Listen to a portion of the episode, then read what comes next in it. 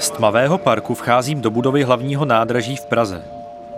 Vedle cedule z odjezdy vlaků svítí obří reklama na muzikál Vánoční zázrak s podtitulem Sliby se mají plnit o Vánocích. Opatro výš zase lákají české dráhy na cestu za adventními trhy nápisem Vstříc vánoční atmosféře. V mobilu mám také jízdenku na dráhy, jenže na ty ukrajinské. Otevírám e-mail a ještě jednou si chci přečíst, co mi k ní napsali. Děkujeme, že jste si vybrali náš vlak. Stejnou volbu nedávno učinil také Joe Biden, Emmanuel Macron i Justin Trudeau. Mimochodem, všichni ocenili nové čajové menu ukrajinských železnic. Proto nepropásněte příležitost objednat si ovocný čaj jako prezident Ukrajiny nebo černý tymiánový čaj jako americký prezident. Ještě pár slov o ukrajinských železničářích, tvrdě pracujících na včasných příjezdech navzdory snahám nepřítele. Bezpečnostní opatření udržujeme na vysoké úrovni a pečlivě sledujeme trasu každého vlaku. Buďte prosím připraveni, že na nádražích můžete projít bezpečnostními kontrolami. Za naše odhodlání totiž musíme platit. V této válce bylo zabito více než 400 ukrajinských železničářů a velmi oceníme, když zvážíte dar na podporu jejich rodin. Procházím koridorem hlavního nádraží a nastupuji do vlaku, který se brzy rozjede směrem na východ.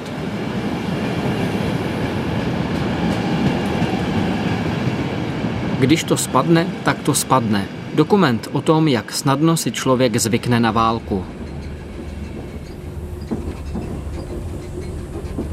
Jedu na Ukrajinu. Už ani nedovedu spočítat po kolikáté. Jmenuji se Zdeněk Chaloupka a jako dokumentarista jsem začal natáčet o válce na Donbase v roce 2015. Tou dobou už skoro nikoho nezajímala. Svět začal řešit uprchlickou krizi a na nějaké přestřelky, kde si na východě nezbýval čas. Do frontových vesnic jsem jezdil další čtyři roky a pozoroval, jak rychle si člověk na válku zvykne. Jaký přijme jako něco normálního, jako každodenní záležitost, nad kterou není třeba dlouze přemýšlet. A jak svět rychle odvrátí oči, protože jsou jiné, důležitější věci na práci. Po invazi v únoru 2022 se veškerá pozornost světa vrátila zpátky. Ukrajina byla všude a bylo to tak správně. Jenže fronta se brzy zasekla a já získal pocit, že všechno se vrací do starých kolejí. Největší evropská válka zmizela z titulních stran a svět si tak nějak zvykl na to, že je. Ano, myslím si, že lidé se s tím nakonec naučí žít. A i lidé na Ukrajině už si zvykli zvládat běžný život ve válce. V kupé jedu s Karinou, mladou ženou, která se na několik dní vrací na Ukrajinu, aby se viděla se svými rodiči a kamarády. Sama utekla před válkou do Prahy. Да, я решила переехать в Чехию. Но со мной это случилось, Jo, м, в rozhodla начале jsem войны, se odjet когда do все, Česka. конечно, сильно напуганы Zpočátku были. byli všichni vyděšení, včetně mě. Поэтому для A меня pro mě to byla это nejbezpečnější možnost, самым jak si безопасным zachránit и život. возможным вариантом для того, чтобы Takže jsem se rozhodla odjet. жить. Поэтому я решила, что нужно уезжать. Но я думаю, что если бы я осталась, то я также бы Ale нормально myslím si, že kdybych zůstala, этим условиям. К také bych se сожалению, těm podmínkám ну, přizpůsobila. такая природа человека. Bohužel. To je Наверное, přirozenost когда člověka. существуешь В, вот, в этой природе того, что Když žiješ v prostředí, kde ti каждый день každý может den тебе může упасть на něco голову spadnout что-то, na ты hlavu, как бы хочешь, tak не si na to хочешь, prostě ты zvykneš. себя, A может, chováš se подготавливаешь normálně. к этому и Как-то спокойнее даже относишься. Karina žila v Kremenčuku. Město je více jak 200 kilometrů od frontové linie. Přesto v červnu 2022 zasáhla místní supermarket ruská raketa. Zahynulo 20 lidí a dalších 60 bylo zraněno. Nebojí se Karina vracet se na Ukrajinu? Боюсь. Боюсь. Bojím se, Но, bojím. знаю. Ну, Třeba toho, co se stalo v Какой-то Kremenčuku. такой момент, как, как, например, случилось э, в Кременчуге с центром, когда ты просто идешь по факту в магазин Jdeš nakoupit продуктовый, do и ты supermarketu, точно не можешь stačí přijít o trochu предполагать, dřív случится это сейчас или nebo позже, později. или... Ну, то есть твоя жизнь Tvůj просто život постоянно je na опасности. Ukrajině v permanentním ohrožení. И A to je hrozné. Э, От этого страшно.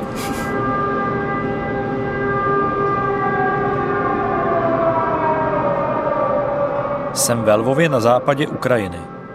Sotva dosednu na postel v jednom z hostelů v centru města, rozezní se letecký poplach. Nejprve zaslechnu za okny sirény a pak se mi rozezní alarm v aplikaci, která na možné ohrožení upozorňuje. Attention. Air raid alert. Proceed to the nearest shelter. Don't be careless. Your overconfidence is your weakness. Všechny regiony v mapě jsou červené, poplach je tedy vyhlášený v celé zemi. Na pokoji je mladý Ukrajinec Jura, kterého se ptám, jestli bychom náhodou neměli jít do krytu. Ostatně připomíná nám to i aplikace, která označuje naše přehnané sebevědomí za největší slabost. Не, зачем? Не опасно. М, Здесь не очень опасно. То есть, если вылетает МИГ, понял, то получается тревога по всей стране. Jura mi vysvětluje, že když vzlétne nepřátelský MiG schopný nést rakety s dlouhým doletem, vyhlašuje se poplach po celé zemi. Ale ve Lvově je prý bezpečno. Prohlédl jsem si jeden z krytů ve sklepě domu naproti, ale kromě několika postelí a prázdných lahví od vody v něm nikdo nebyl. Vyrazil jsem tedy na procházku po centru a míjel spoustu lidí zachumlaných v zimních bundách, protože zrovna začalo hustě sněžit. Přesto jsem až do konce poplachu cítil trochu obavu, že místo sněhové vločky mi na hlavu přistane kus rakety. Když jsem se pak na internetu od několika dezinformátorů dozvěděl, že na západě Ukrajiny prý žádná válka není, objednal jsem si taxík na jedno smutně proslavené místo ve Lvově. Tam bez pochyby uvidím, jak taková neválka vypadá. Я спал, проснулся от удара сильного, как будто над э, тобой... на- Uspal jsem a probudila mě rána, как будто jako kdyby o patro výše někomu něco těžkého upadlo. Vzbudil jsem se, pes začal štěkat, ale jak jsem byl rozespalý, nedošlo mi, co se stalo a spal jsem dál. Ты не понимаешь, что происходит, и спишь дальше. Как будто Taxikář Oleksí mi vypráví, jak v červenci 2023 zasáhla ruská raketa obytný blok nedaleko centra Lvova, тоже ударили jenom в kilometr a убежище půl уже. od jeho bytu. Я ходил в убежище в начале, первые полгода. do krytu jsem chodil na začátku prvního půl roku, ale teď už tam nechodím, protože, jak to říct, na stav nebezpečí si člověk prostě zvykne. Máme na Ukrajině takové přísloví. Člověk se běží schovat teprve, když udeří hrom. Jak hrim udarete, tylko tedy člověk počne chovat se. Lidem na ulici je to jedno a říkají si, když to spadne, tak to spadne. Ale je to stále nebezpečné. Samozřejmě, protože za prvé nevíš, kam to letí a když je to velká raketa, mohou ji sestřelit a její zbytky mohou spadnout úplně kamkoliv. A je rozdíl mezi nocí a dnem? Střílejí hlavně v noci, když člověk spí. Ale to by se nechce vstávat. Ne, ne, vstávat, běžet, nechce se mi. Ale máme v domě podzemní garáže a někteří lidé se tam chodí doteď schovávat. Hlavně ti s malými dětmi. Už dva roky. Přijíždíme k místu, odkud se jedné červencové noci ozval výbuch, který probudil mého taxikáře. Zastavujeme u bloku čtyřpatrových domů. Vidím, jak si u dřevěných prolézaček děti staví sněhuláka a okna domu za nimi se začínají barvit do oranžova. Dům, který stojí napravo, ale žádná okna nemá. Některá jsou zakrytá dřevěnou deskou, skrz jiné je vidět na druhou stranu. Před vchodem připravují dělníci trámy na novou střechu. Kousek od nich stojí cedule s deseti černobílými portréty a nápisem na věčnou památku těm, kteří zahynuli při ruském ostřelování Lvova. Chvíli se dívám na obličeje lidí, pro které byla červencová noc tou poslední. Nejstarší Světlaně bylo 70 let, nejmladší Anastázi 32.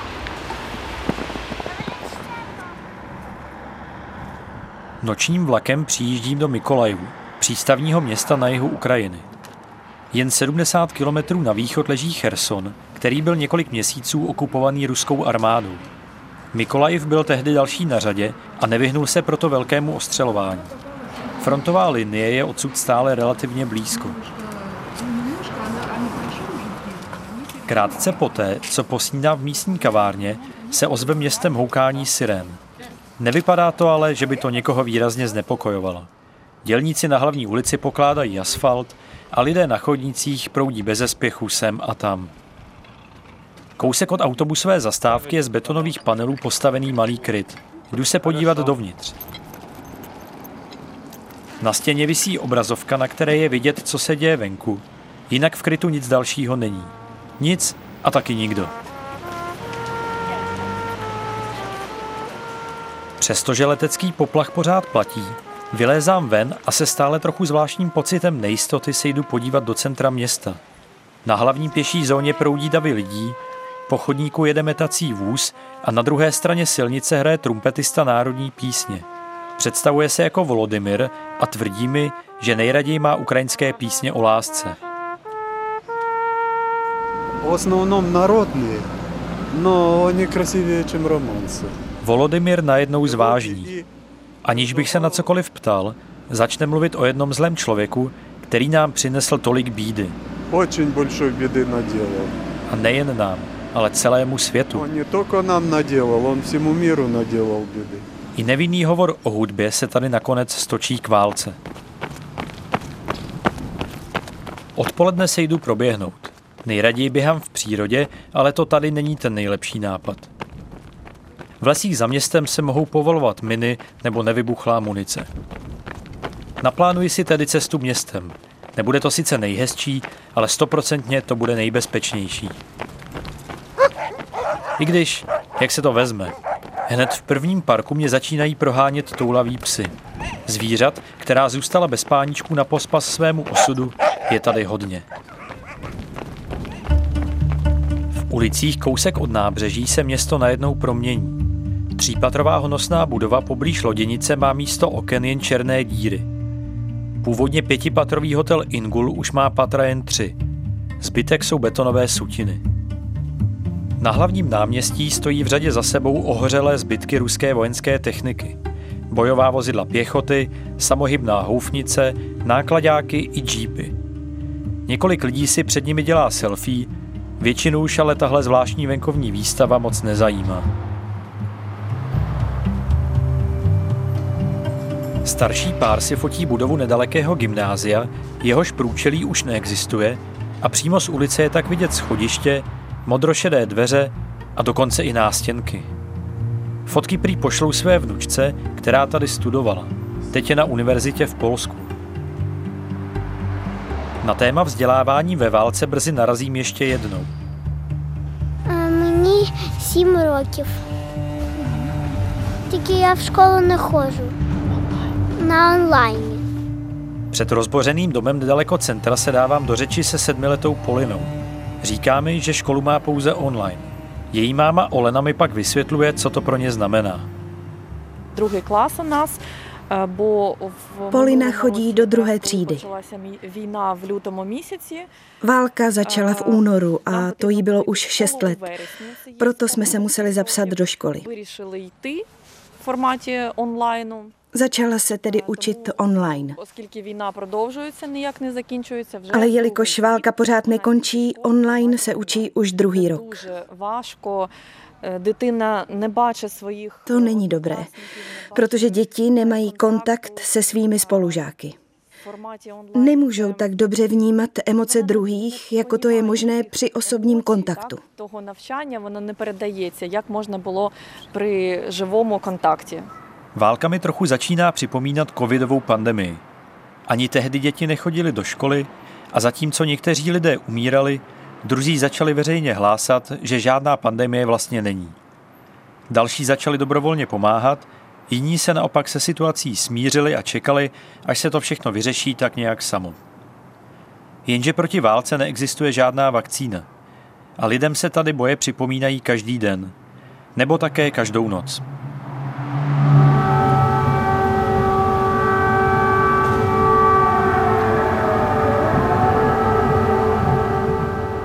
Tak za oknama se rozezněly sirény a Já jsem původně myslel, že to budu ignorovat, jako všichni tady. Ale celkem mě to probudilo, ona je půlnoc teď. A já už jsem chtěl jít spát.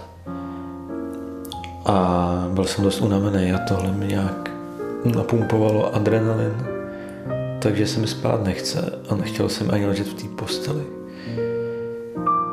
Tak jsem šel aspoň do koupelny, čímž dodržuji nějak pravidlo dvou stěn.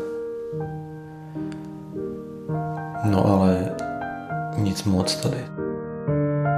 The air alert is over. May the force be with you.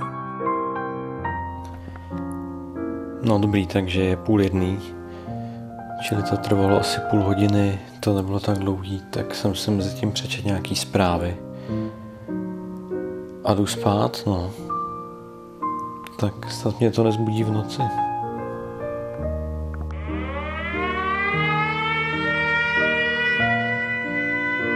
Attention. Air raid alert. Proceed to the nearest shelter. No, takže je půl třetí ráno. A máme tady další alarm. Ale popravdě už se mi tady nikam zalizat nechce. Úplně mě to vytrhlo. The air alert is over. May the force be with you. Ještě nejsou tři teda, to byl zase krátký alarm. No ale tak člověka to otravuje. Tak já jdu zase spát.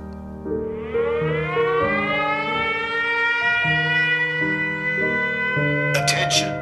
Air raid alert. Proceed to the nearest shelter. Takže jsou 3 hodiny 21 minut. Čili to vydrželo ani ne půl hodiny a je tu další alarm. No. Nevím. The air alert is over. May the force be with you. Takže je 8 ráno a za dnešní noc jsme měli čtyři poplachy. Při jednou jsem se schoval a pak už to nemělo cenu. Každopádně člověka to vždycky probudí ty sirény. A je to divný. Jako dlouhodobě bych to asi teda žít nechtěla. Po probdělé noci jedu do Kijeva. V hlavním městě dobře chráněném protileteckou obranou je přeci jen klidněji. V parku nedaleko nádraží se potkávám s Nazarem, který strávil ve válce několik let. Nevšak jako voják, ale jako produkční a překladatel pro zahraniční novináře. Zblízka tedy pozoroval, jak se v čase proměňují reakce lidí na válku. Lidé jsou divná stvoření a zvyknou si na všechno. První dny a týdny jsme byli v šoku. Nikdo nevěděl, co dělat. Kijev byl pod palbou. Tahle zvláštní situace, kdy bylo město prázdné, trvala asi tak měsíc. Ale den po dni, týden po týdnu se začali lidé vracet a teď je ve městě normální život.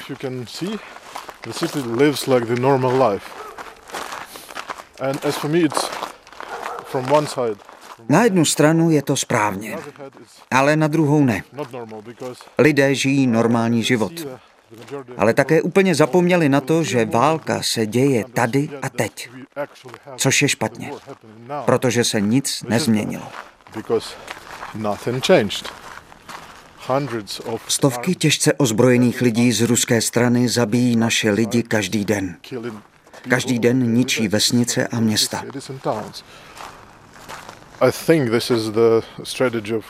A myslím si, že to je strategie Ruska. Počkat, až se svět unaví a přestane válce věnovat pozornost.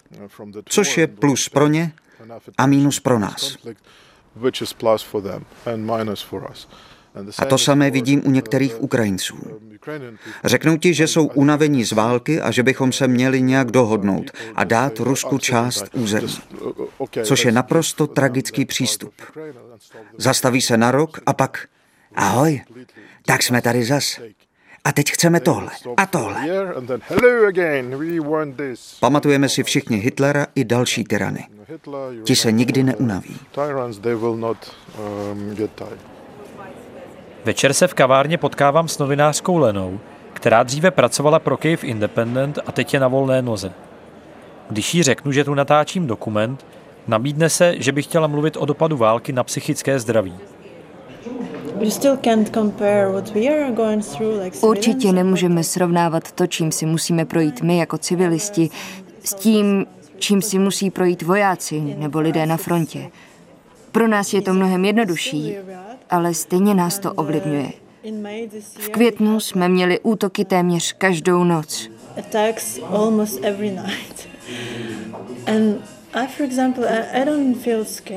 A já se nebojím, ale nemohu spát, protože je to hlasité. A když člověk dlouho nespí, je to katastrofa. Začíná se hádat s ostatními, být naštvaný, brečet. A když se to děje všem kolem tebe, je to psycho. Celkem to zvládáme, ale představ si město, kde žijí miliony lidí a nikdo z nich nespí.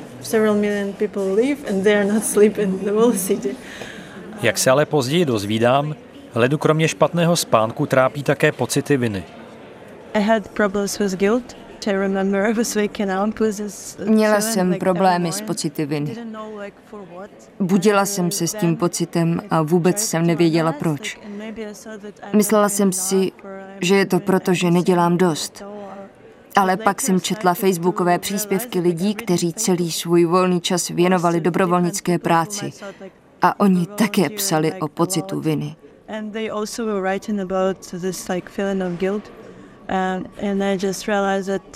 Tak jsem zjistila, že každý chce udělat všechno pro to, aby tahle válka skončila. Ale není to možné. Jedinec ani žádná organizace to nedokáže. Je to prostě větší.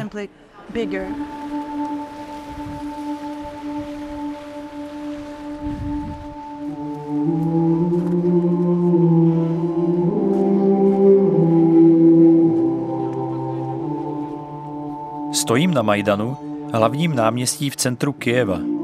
Od někud se ozývá teskná píseň Plivekača Potysini, která se stala jedním ze symbolů revoluce z konce roku 2013. Několik měsíců trvající demonstrace vyvrcholily střelbou do davu ze střechy hotelu Ukrajina. Zahynulo tehdy více než 100 lidí. Záhy byl anektován Krym a na Donbase vypukla válka, na kterou svět brzy zapomněl.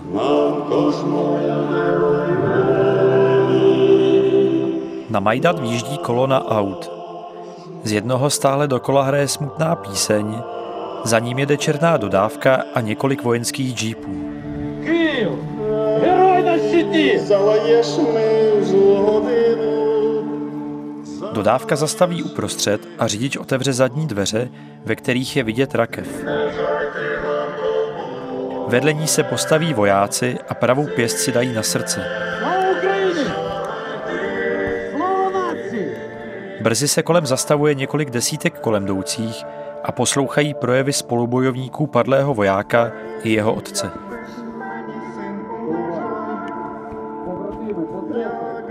Nakonec se dveře dodávky zavírají a kolona odjíždí na hřbitov.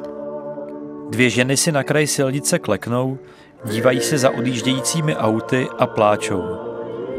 Za pár minut je na náměstí zase všechno jako dřív. Tedy alespoň na povrchu. Tam, co je vidět na první pohled.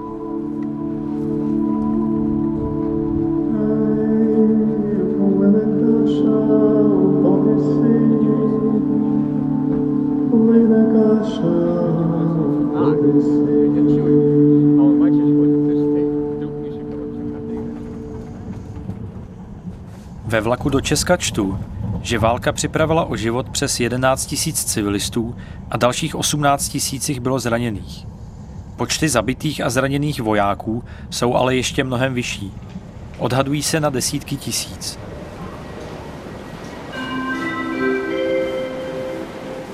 Procházím budovou hlavního nádraží v Praze kolem reklam lákajících na muzikál a na cestu za adventními trhy. Najednou se ozve aplikace, kterou jsem si zapomněl vypnout. V Rusku právě vzlétnul MiG a nikdo neví, kam letí a na co bude střílet.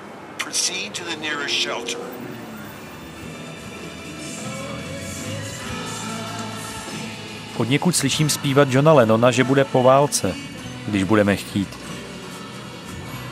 Ještě chvíli se procházím před Vánoční Prahou. Za chvíli se aplikace ozývá po druhé. The air alert is over. May the force be with you. Rozhlasový dokument Když to spadne, tak to spadne natočil Zdeněk Chaloupka. Dramaturgem byl Jakub Horáček, mistrem zvuku Radim Dlesk. V českém znění účinkovali Daniel Bambas, Lukáš Král, Lucie Pernetová a Aneška Šťastná.